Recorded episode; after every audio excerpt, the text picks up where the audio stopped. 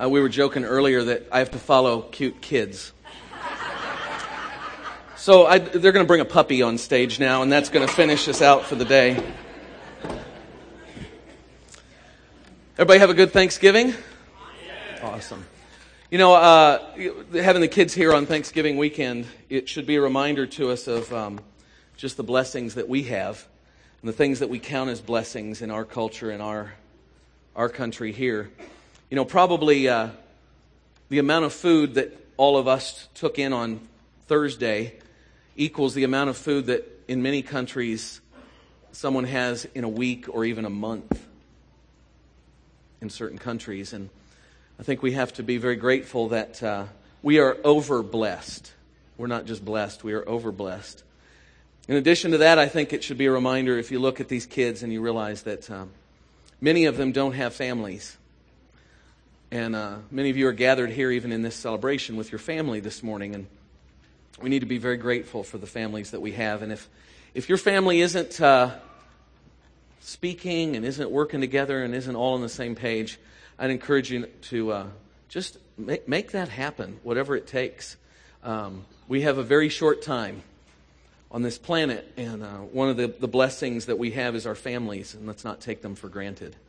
And uh, we pray constantly that God will bring prodigals home and God will put families back together. And uh, I think this morning is a, a double reminder of our overblessedness, of uh, the abundance that we have and the families that we have. We can't just be thankful for it, though. We have to do something about it. And I think that God has blessed us in order to be a blessing. So every chance you get, give to somebody who doesn't have what you have. And even if you don't think you have much, you've got way more than somebody else does. There's always somebody that you can bless and give to, no matter what your situation in life. And so I'd encourage you to do that. Let's begin this morning just praying a prayer of, of gratefulness and thankfulness to the Lord. Father, we are so grateful for all that you have blessed us with. Father, may we not take it for granted. And may we use it to bless others here and around the world. God, help us to use our resources, all that you've given us, to help transform lives in other places. Father, we're reminded of just what water will do, something we take for granted. And yet you came to offer water, to give water to a thirst that needed quenched spiritually. So, God, help us as we take the gospel to the ends of the earth as best we can. Help us take it to our neighbors and those in the different areas of our cities where New Life churches are.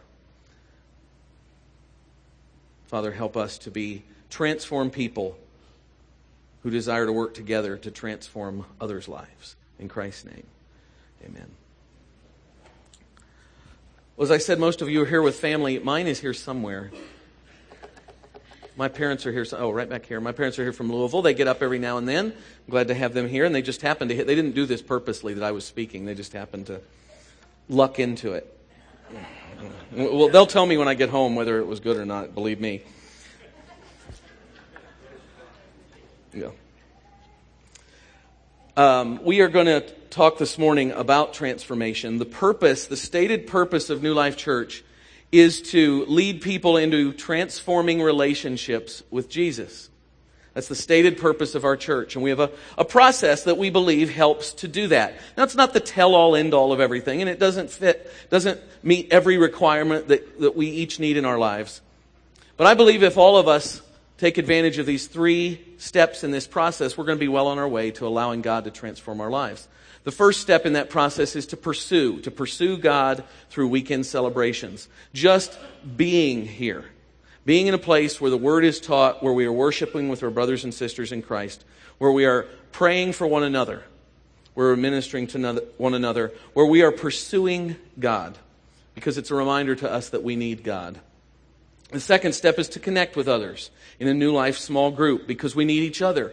We need other people speaking into our lives. We need other people whose lives we are speaking into so that we can mutually work at this effort that we're making to become like Christ. And then the third step is to serve, to serve others together on a ministry team because others need us. Often there's nothing more transforming than ministering to somebody else, to being in an area of service where you have to grow in order to continue to minister. God always challenges, it's, uh, uh we're told that God always challenges the teacher more than the pupils. And so as you get into ministry, we believe that that can be transforming. To pursue, to connect, and to serve helps you and helps each of us step into a transforming relationship with Jesus. So this morning we're going to look at a, a passage that is about transformation. So if you have your Bible, turn to Romans 12. If you need a Bible, there's some in the back. If you need one in a different language, we have several language Bibles back there also. If there's someone on your row without a Bible this morning, just shift yours over a little bit and let them share. Okay? We're going low tech this weekend, so the verses will not be on the screens. I know, try to deal with it. what would we do without all the lights and all the newfangled stuff? We'd actually have to pay attention, right? Romans chapter 12, verses 1 and 2 says, Therefore I urge you, brothers, in view of God's mercy, to offer your bodies as living sacrifices, holy and pleasing to God. This is your spiritual act of worship. Do not conform any longer to the pattern of this world, but be transformed by the renewing of your mind. Then you will be able to test and approve what God's will is, his good, pleasing, and perfect will. Now, this passage, we could take weeks studying just the, the phrases in these first two verses. So we're going to narrow it down to just a couple of things this morning. And I'd call your attention to two pa- uh, phrases in verse 2. Do not conform. And then later in that same verse, be transformed. Do not conform, but be transformed. The opposite of transformation is conformity. And in this case, the writer says conformity to the pattern of this world. Conforming to the pattern of this world. Now we could say, okay, the world here means the world system. We don't want to conform to it, and then we'd still be confused. So let me see if I can simplify this. Anything that does not move you forward in your relationship with God is conformity to the pattern of the world. So, if anything comes into your life, if there's a habit or an attitude or an action, whatever it may be, that isn't moving you forward, pushing you forward in your relationship with God, then that would be conformity to the pattern of this world. Often those things can pull us in the opposite direction. And we like to talk a lot about how our culture doesn't move us toward God, and yet many of us grab hold of pieces of our culture. We're to be con- transformed, not conformed. You know, uh, what it means is you are changing one direction or another, right? You can't go in two directions at the same time, can we? And these are opposite directions. It can't be both at the same time. You can't move in transformation to be more like Christ and conformity to the world at the same time. It just doesn't work. We like to believe that we can. We like to believe that we can be like Jesus except for a part of our lives here and there. But it's just not possible. You can't do both at once. And this verse clearly points out these two directions. The process is twofold. If we look at verse 1, we see that while we're offering our life as spiritual worship, as we're offering our very lives, it says our bodies, our lives, every aspect of our lives are to be an act of worship. We talk a lot about worship around here. In the next few weeks, we're going to be talking specifically about it in celebrations. Worship is something you do something we do with our lives. It's an act of worship. Our daily lives, every piece of it is an act of, to be an act of worship. So while we're doing that, God is transforming us through what we'll call his heavenly renewal process that we see in verse 2. I don't believe that you can do what's in verse 1. We can't really offer our lives to God without allowing what's happening and taking place in verse 2. If we're not being renewed, then we're not going to offer our lives as sacrifices to Him. You can't offer your body to Jesus if you're not allowing Him to transform you. You can't be becoming more like Christ and more like the world at the same time. It's just not possible. And so the important question for us today is this Are you transforming or are you conforming? Are you transforming or are you conforming? Essential to transformation, this passage says, is the renewing of our minds. The renewing of our minds.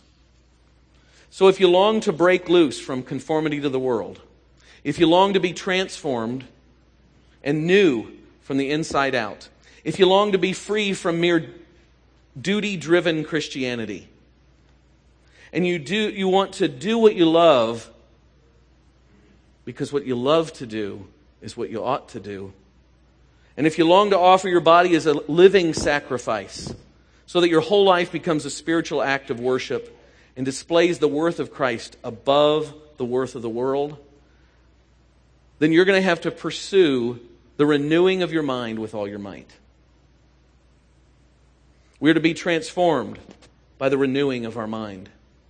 In Ephesians chapter 4, verses 22 through 24, we read this You were taught, with regard to your former way of life, to put off your old self, which is being corrupted by its deceitful desires, to be made new in the attitude of your minds, and to put on the new self, created to be like God in true righteousness and holiness. Interesting phrase at the beginning of verse 23 to be made new in the attitude of your mind. Now, that's the New International Version's translation. The New American Standard Version translates that, translates that phrase this way that you be renewed in the spirit of your mind. So we see here that Paul is telling us be renewed in the spirit or the attitude of our minds. Well, it's kind of odd. How can our mind have a spirit? How can our mind have an attitude? Well, I believe if you think about it, this makes a lot of sense. Because our minds have a bent, don't they? We have a way that we think. That's what it's talking about the attitude of the spirit of our minds. We have a way that we think. And that's where we're to be renewed in this bent that we have. And what is that bent for most of us? Well, I believe our minds are fallen. Our minds do not just have info in them, and the way we respond to that info, they have a hostility almost sometimes to the absolute supremacy of God. Why? Well, because we like to do it our way. We like to be in control. And so our minds are bent at self being controlling ourselves rather than being controlled by this by the Spirit, being controlled by a renewing of this in our minds. What is the unrenewed spirit of our minds? I believe we could define it this way we do not want to see God as worthy of knowing well. We don't really want to see God as being a treasure above all things. I think you know this is true about yourself because of how little effort sometimes you ex- expend to know Him. And I think we know it because of how much effort it takes to make our minds spend any time getting to know God better. If, there's, if I was to narrow the most and come up with the most common statement made to me as a pastor about individuals' walks with Christ, it's I really struggle building my relationship with Christ. I struggle having a daily quiet time. I struggle making the effort. It just seems like it's a constant battle. That's because there's an unrenewedness in the spirit of our mind. And so we struggle with that. Romans 1:23 says this, we have exchanged the glory of the immortal God for images resembling mortal man. We've exchanged it. What the writer of Romans is saying is that the image in the mirror every morning is the mortal image we worship the most.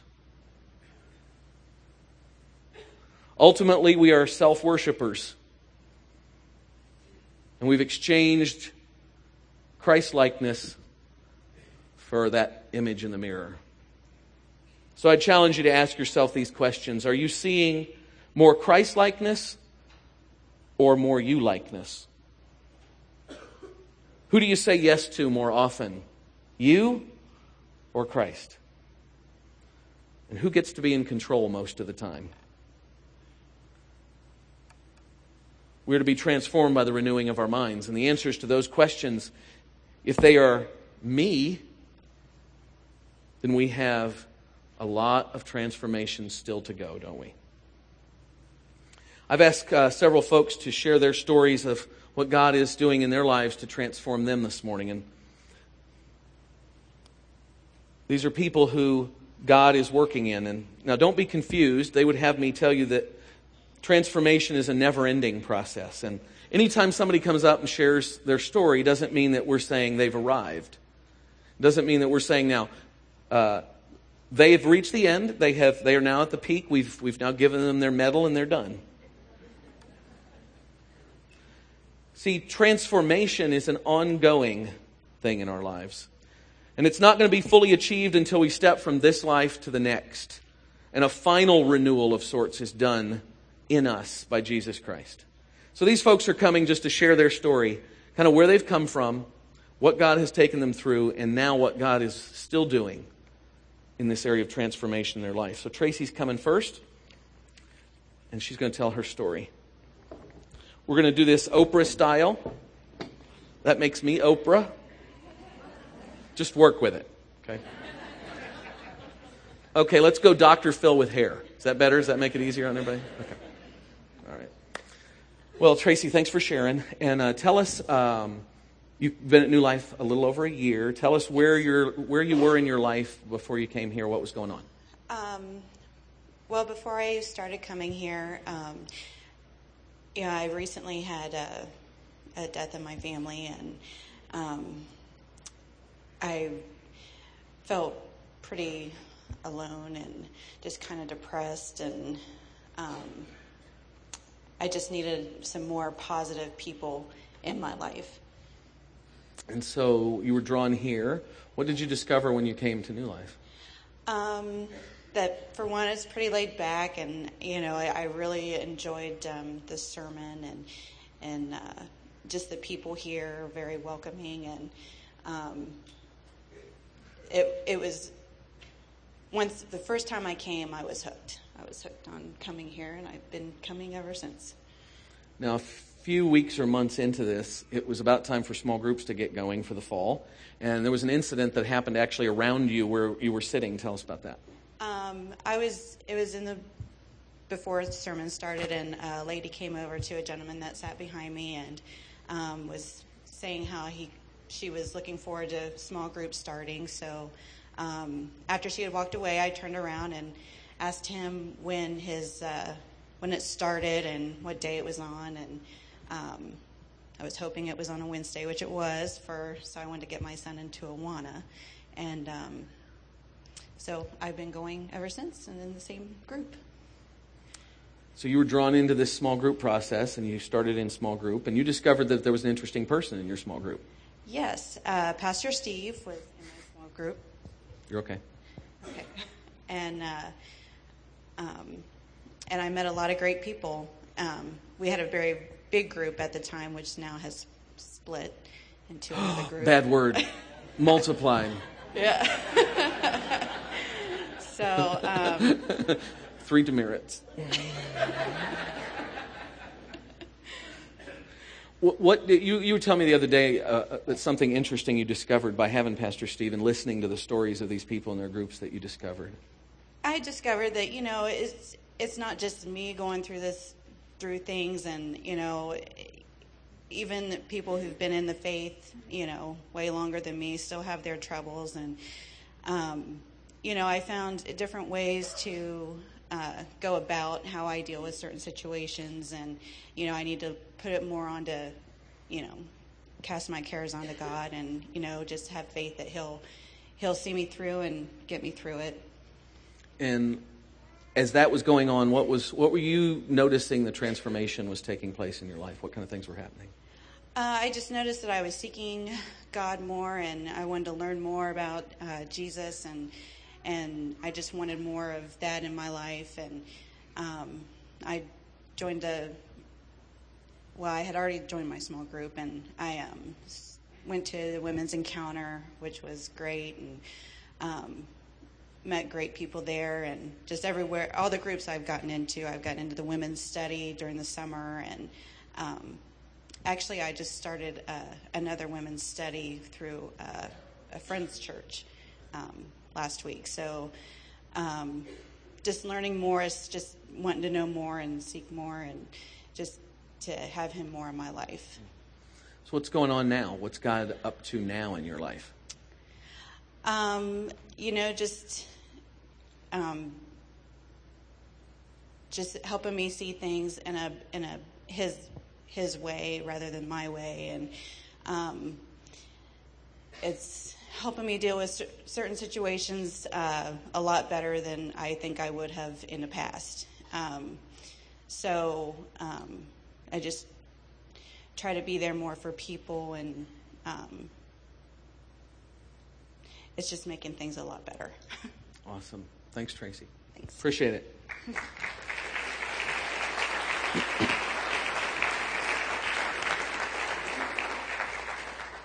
Richard's going to come share now and uh, tell a little bit about his story, what God's been up to in his life. If you paid attention, you heard Tracy say the importance of that connection with people and the impact that that's having on her life and just how that's built her, her own pursuit of God uh, through the Word. Hi, Richard. Hi, Oprah. Thank you. This is my last season. Well, I'm. Um, it's terrible.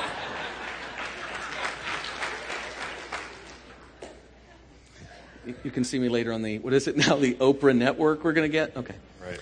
Uh, tell us kind of where, you've been at New Life several years, but tell us what was kind of going on spiritually in your life before you came here. There was nothing going on. So I had no relationship uh, with God at all. I started coming here in 96 with my wife, uh, who grew up in church. Her mom and dad were members here, so she wanted to start coming, and I'm, you know, I'm being the good husband. And I said, all right, I'll go with you. Uh, uh, it didn't take too long with uh, Pastor Dave, and and I realized pretty quickly what was missing in my life. And uh, so once I started a relationship with Jesus Christ, it's been a it's been a wild ride. So uh, shortly thereafter, uh, my wife wanted to start in service, and she so she told me, uh, "I want to teach a two year old class." I'm like, all right. I you know, didn't even particularly like kids. Um, but good husband, so it's like, all right, let's do this. And now, I, you know, I'm a very quiet, reserved, back, you know, behind the why is somebody laughing? Behind the scenes kind of guy. it's true, Terry. Uh, so that that role was perfect for me because I got to you know make bulletin boards and make signs and you know get water and stuff, and it was great. Uh, but then you know I was cruising for quite a while, and I I learned in that time that I was in the two year old room that kids are actually pretty cool, and they're just amazing little people. Um, so about five years ago, I got the fateful question of what are you doing Wednesday nights? Uh-huh. And um, I'm like, I don't know. So I found out that there was a need in Awana for a games leader. And games is loud and obnoxious and up front. And that and it's just like, you know, that is not me. There's no way I can do that. Uh, so I did a little research, though, about Awana and found out that it's amazing and it's just a really special program. So I wanted to be a part of Awana, but not in games. That just wasn't me. So you know, I started some bargaining when I said, can I do like really cool slideshows or, um, you know, make some signs? I can do all that stuff. And that wasn't the need, so I ended up uh, a game guy. Um, and then I found out I actually can be uh, loud and obnoxious, which is, I think somebody already knew that. Um, and so I, you know, I, that's one way that God has really stretched me is just uh, saying, you know, when, when, he's calling you to do something that you think you can't do, uh, there's a good chance he's doing that for a reason, and uh, just challenge you to do it. So you came in as game guy, game guy, Mr. Loud and Obnoxious, yes.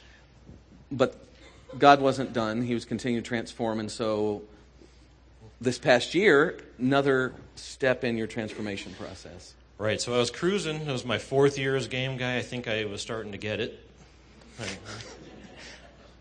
yeah, I'm a slow learner, and, um, and I was really in the zone. And I, I, thought, you know, this is great. I got this. Um, and then the Awana commander at, at, the time said, "Well, why don't you be the Awana commander?" I'm like, "Whoa, that's even more up front, and and uh, that is definitely. I mean, even more than game guy, that is definitely not me. You got the wrong guy. And so I had to pray about that one for a long time, and I think uh, I had to pray with my wife too because she was going to be dragged down a bit with the workload on that one. Um, and it, it, became clear that um, even though I don't think I'm that guy, uh, I think God did, and so uh, so I had to say yes. And what I realized through that whole process was, you know, right now this is my first year as the Awana commander, and I, I feel most nights like I have no idea what I'm doing. And what's awesome about that is that I think that might be where God wants us a lot of the times because when you don't feel like you know what you're doing, you got to pray and you got to rely on Him to fill in those gaps. And when you're cruising, I think you rely too rely too much on yourself and not on Him. And there's there's not much glory in that. And so now, the guy that didn't like kids Right. now has how many kids you're in charge of? Last club night was 247.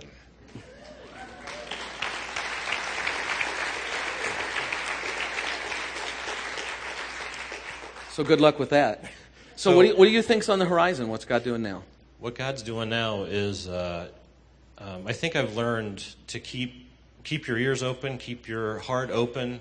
When you feel like you're cruising, when you feel like you got this down, whatever you're doing, just be ready because there's a good chance that He's going to shake you up a bit. Um, I've also learned that um, you talked about counting blessings earlier. There's probably no better time in your life to count blessings than when you're completely relying on God. And one of the blessings, one of the blessings that I found, especially in Awana, is there are 70 some leaders that are probably some of the best people you'll ever meet in your life. And that's one of my uh, huge blessings in my life is uh, just being able to serve with them. It's that is a life changing experience in and of itself. And then um, I noticed that it starts to influence your life outside of your service area. So one of the places I struggled the most in my Christian life is sharing my faith with other people. You know, doing that here is relatively easy. Doing that with family that goes to church is pretty easy, but doing that with your non Christian friends, family, and uh, coworkers is pretty scary, and it was for me. And I noticed um, since taking these roles in Awana, I really haven't had any trouble with that lately. And that's been a huge blessing in my life because uh, all my fears about why I shouldn't talk to people about this are they're wrong. Um, it's amazing. There, most people are actually curious, and when you come to uh, talk about it from a position of how God's working in your life and all this stuff, uh, you can open up some really interesting conversations with people. Awesome. Thanks, Richard. Appreciate it.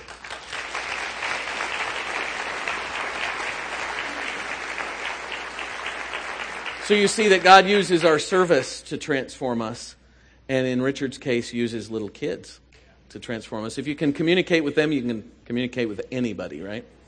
Tanya's going to come and share what God's been doing in her life these past few years. So you've been at New Life about five or six years. Tell us where you were spiritually before that. Spiritually, um, before that, I was very far. I, I was a believer, but I was my actions you wouldn't be able to tell. I was a grad student at Ohio State, and um, all of the things that living on a co- uh, college campus can go with that. I was participating in making poor decisions and hanging out with um, people that were impacting me more than I was impacting them, and definitely wouldn't have been able to tell that I was living, that I was a Christian. It was not a good example of Christ at all. So where'd the turnaround come? What'd God start doing to pull you toward Himself? Um, well, I think the I think the draw on me, God calling me, was always there. It was just that I was able to finally begin to acknowledge the consequences of my decisions, and that in doing that, I was able to hear the call more or feel the pull. Um, he is so consistent, and even in my inconsistency, he's consistent. And so I was able to to, to see that okay, I'm, I'm in a prof- I'm in school to be in a profession where I'm going to help people or I want to help them, but how much am I going to be able to really help them or be useful if I'm living this kind of lifestyle myself? So he began putting people in, in my path. He, um, a dear friend of mine, invited me to come to New Life, and Um, I was I grew up in church, so I was not opposed necessarily to church, but my church was very small, small town, and it mattered what you wore, and it mattered what row you sat in, and who you were friends with, and I didn't want anything to do with that. I I really um, had somewhat of a bad taste in my mouth, and it was clouded by my own perception and my own rebellion. And so it was a lot for her to get me to, to try new life. But she said the thing that mattered, and she said, You could wear your pajamas, and these people would not care. And so I came in my pajamas. I sat right back there in my PJs, and y'all loved me right where I was. You were like, Come on in. And Pastor um, Dave Early gave the message, and he was talking about some of some of those same types of things about needing to wear collared shirts. And he even put his foot up on the podium and said, Some people have a problem with me wearing sandals, but I'll have you know Jesus wore sandals. and I was, at that point, I was hooked. I was, I, w- I felt like it really was a church that was going to focus on what's going on on my inside and not what's going on on the outside. Hmm. And from that point, what did God start to do? What transformation started to take place? He had his work cut out for him because I was definitely a, um, I was a mess and I was very stubborn and I still am in a lot of ways. Um, but he gently began to remove some of the negative influences that he knew I wasn't strong enough at the time to really um, stand up against or um, to to be able to live the way he was calling me to live around those people. He he gently removed some of those acquaintances from my path um, and began to introduce other people into those gaps so I wasn't just isolated and alone. He's so gracious to put the people there that are really helpful. And so I came here and was really getting to know people and digging down into the Word, and um, it was making sense to me. It wasn't just um, words and things that were so foreign to me, it was actually abiding in my heart and, and making a sense to me and relating to the circumstances I was in. So I, I really think that by plugging in through the people and, and beginning to make different choices, and I, for one, made a choice in grad school that I was not able to drink alcohol or be in those types of places. It was clear to me that for me, that I was going to be separated from God if I was going to continue to make those choices. So I decided I wasn't going to participate in those type of recreational activities and um, decided to plug into service and different humanitarian efforts instead. And he's he's so gracious when we're when we're obedient. He fills us up, and that's what he did to me. And it, it began this divine romance. Um, with him that I can't even explain. It's like an intricate dance, you know. It was a struggle at times where he was leading and I was leading, and but it it became just um, I, am I'm, I'm smitten with Jesus. There's no other way to really describe it. Cool. What's he up to now? What's the, what's the latest in this ongoing transformation? Well, um, I would say the latest three different areas probably that he um, is convicting me of and um, dealing with me on specifically are my role as a wife and what that means to him as far as me being a control freak, I'll just say it, being a control freak and um, knowing how that interrupts what he's doing in our family with my husband as a, a leader. And, and um, so oftentimes I hear him tell me, shh, don't talk, or this, I, am going to work this out. I don't need God, you to not fix her it. husband. Not my husband. Yeah, he, he knows. He just goes, mm-hmm, mm-hmm. but yeah, just very much um, telling me to, that I'm supposed to take more of a passive role and that he's working things out in my husband. Secondly, as a mother of a three year old, once again, control issues. You have no control over a three year old in a lot of ways. Um, and that's not her fault, that's more about me. Um, so he's really taught me that one of the best ways I can teach her obedience is by her seeing me being obedient because um, she's watching all the time. And uh, so I, I work on that. And then the third thing is I have such a servant's heart and I love to help people. It's just the way God made me. But He's really convicting me lately of having to pick and choose what I say yes to in helping.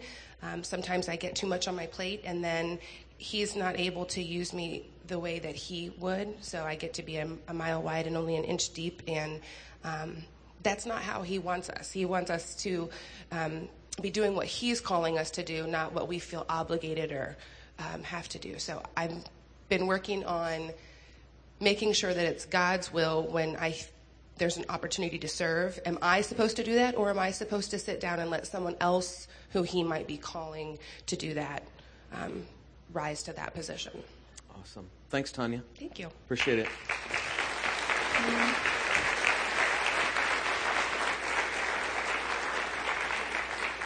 Appreciate these folks who have shared with us this morning. Um, hope you're seeing that when we make a d- determination that what we're going to do is pursue God and we're going to connect with others and we're going to serve with others alongside them in a ministry, that God transforms us through those, those efforts. He does exactly what he says he'll do in this verses, in these verses. Let's go back and look at them and see if this is actually what we're seeing. Remember in verse 1 he says the aim of life, of all of life is worship. And we should present our bodies, our whole active life, as a sacrifice to Him.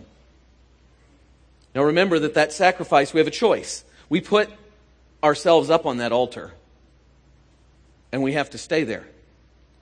But often we want to climb down. We're to use our whole lives to display the worth of God and all that He is for us in Christ. And then in verse 2, in order for that to happen, our minds have to be renewed. Why? Because our minds are not by nature God worshiping minds, they are by nature self worshiping minds. There are two aspects of this renewal, I believe. And as you've heard these stories, I think you've heard two distinct things. One, that there's a change from the outside in, the exposure of the mind to Christ exalting truth, the truth of, of preaching on weekends, the, the truth of the word being brought forth in small groups in our relationships with people in those groups. The truth that we learn in our daily quiet times with God, in our efforts of allowing the Word to speak into to us.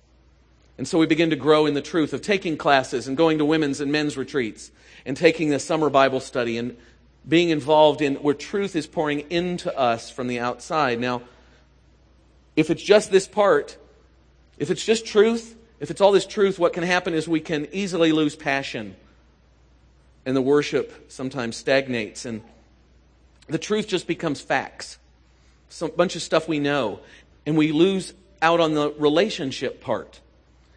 And that's why there's another part to transformation, not just from the outside in, but from the inside out, where we are within us embracing humility that causes our heart to start to soften and there's a, there's a passion about our relationship with Christ. And we build that relationship not just out of time in the Word, but in our service and in our connection to others and in our worship together. But if it's just that part, you can lose content. And a lack of depth can set in, and it becomes all about feeling. And so it has to be both these things from the outside in and from the inside out. Where we're, we, we are growing in our understanding of the truth and growing in our passion and the way that we live out that truth in our lives. How do we obey Romans 12, 1 and 2? Two aspects.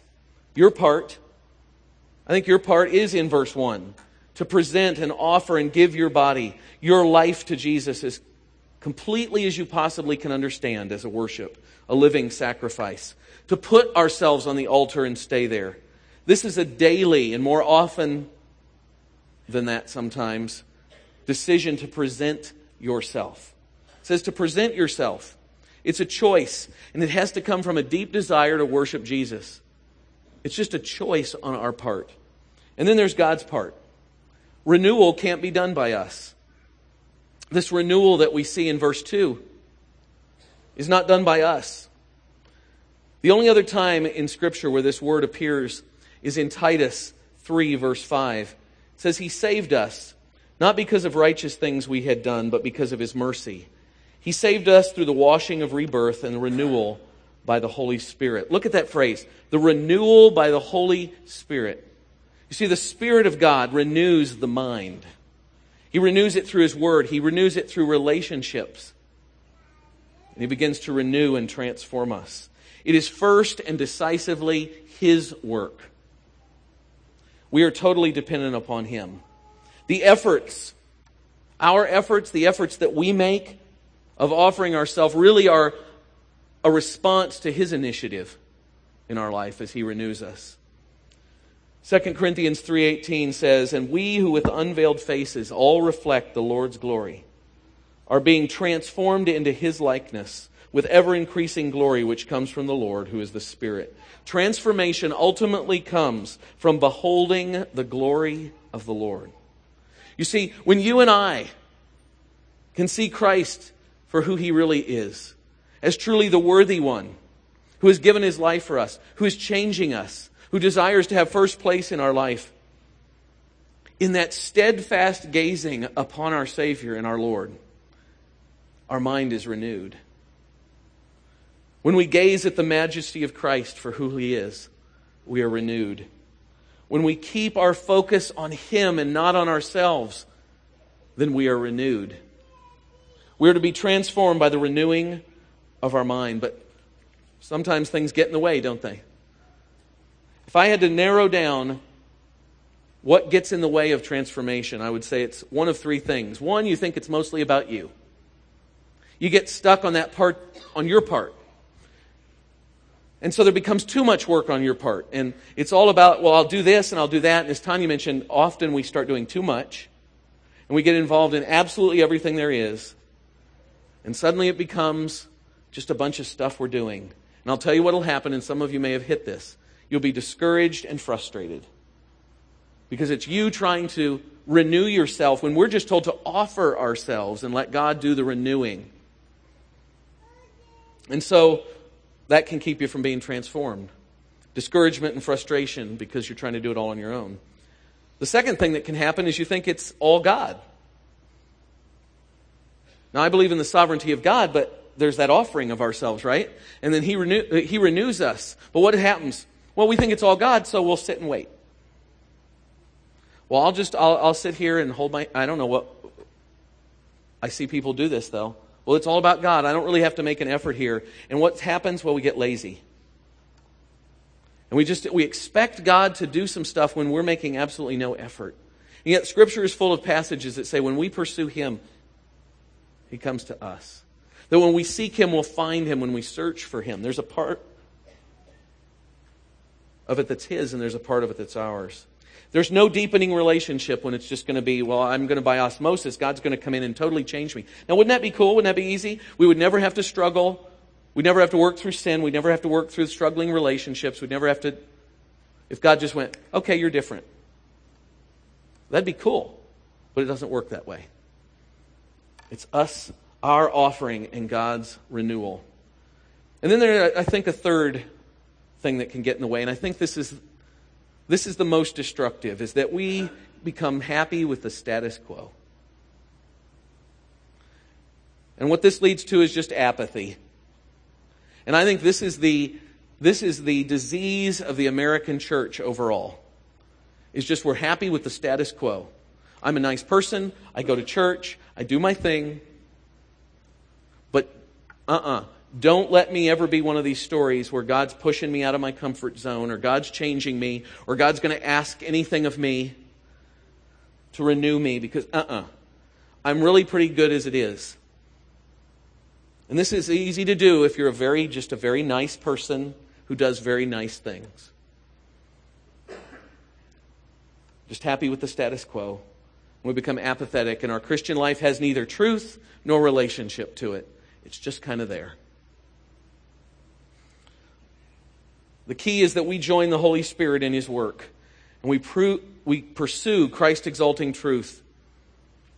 And we ask God to work in our lives in building a response to that truth. What do you do? Well, I think you pursue Him. You pursue Him in celebrations, in listening to His Word, by being in the Word daily. You say, How do I do that? We have easy ways around here. You look at the back of your worship folder, read this on this day. It's pretty simple. Get a New Life journal in our bookstore, and it shows, teaches you exactly how to have a quiet time, a simple quiet time with God. Pursue Him. Read your Bible from cover to cover in search of the glory of Christ, not just what you can get out of it. Read good books by spiritual men and women who can help you grow. Ask a godly man or woman to walk with you in your spiritual journey. We talk here about a monthly sharpening time with a spiritual partner. Find somebody that has a, has a Christian walk that you'd like to have. And go up and tell them how cool they are, and would they help you with this? And if you tell them how cool they are, they'll do it. But find somebody that can walk with you. Find a, a, a spiritual partner who's maybe even where you at, just to challenge you and to challenge one another to continue to grow. Pray that the Holy Spirit will renew your mind. Grow in your desire to know the will of God. The end of verse 2 talks about the will of God, and we could do another whole sermon on that. But pray that you will know Him and present yourself to Him, and He'll renew you to the place where you really know His will. Live for Christ's glory and not your own. When you look in the mirror in the morning, set that aside and seek to follow Christ. Put yourself in a weekly connection in a small group where others can challenge you, who are on the same road. They're trying for the same thing spiritually, and you can walk together. Tanya mentioned having to say, I got to be around a new kind of person that will, that will challenge me spiritually, and we can walk together. And set a goal that your life is truly a worship to the glory of Christ, that it's an act of worship.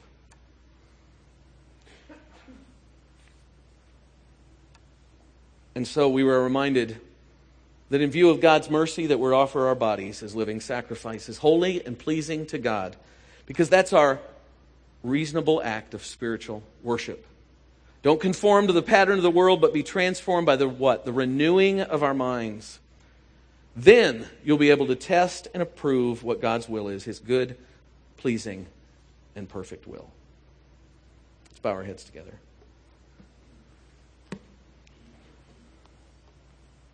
Maybe today you say, Pastor Brian, God is, is challenging me to recommit today to offer myself as an offering to Christ, to allow His Spirit to renew my mind.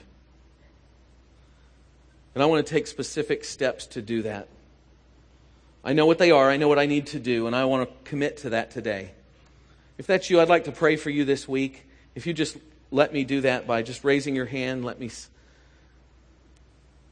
rejoicing with you today and praying for you this week. God bless you, all of you with your hands raised. Father, may we be people who offer our lives to you as an offering of worship to Christ, and then allow you to renew our mind and change us and transform us. Father, may we pursue you. May we connect with others who desire that same thing, and may we serve you as you challenge us as you transform us, as you make us more like your Son. We're grateful for all that you do. Well, I believe one of the ways to get our focus set correctly is to consistently go back to the cross. It allows each of us to put everything into perspective, I think, again. It, that it's all about Him and not about me that I owe my very life to his sacrifice for me. A reminder that his pain offers me healing and his death offers me life. So today we come to the Lord's table. We do it a little differently this week. We do it remembering our brothers and sisters around the world who walk this path of renewal with us. And many times they are suffering in persecution as they make this commitment. Each table this morning is decorated in the culture of some of the countries in which we have ministry partners. So as you take a cup and a piece of bread, consider the vastness of Christ's sacrifice, the globalness of his sacrifice for us. So we take these moments and examine ourselves and then take of the Lord's table. I hope you'll come and commit to renewal in your life, to allowing Him to really change you. As we remember that He gave His body and His blood for us in order to transform us. As the music plays softly, we come to the Lord's table.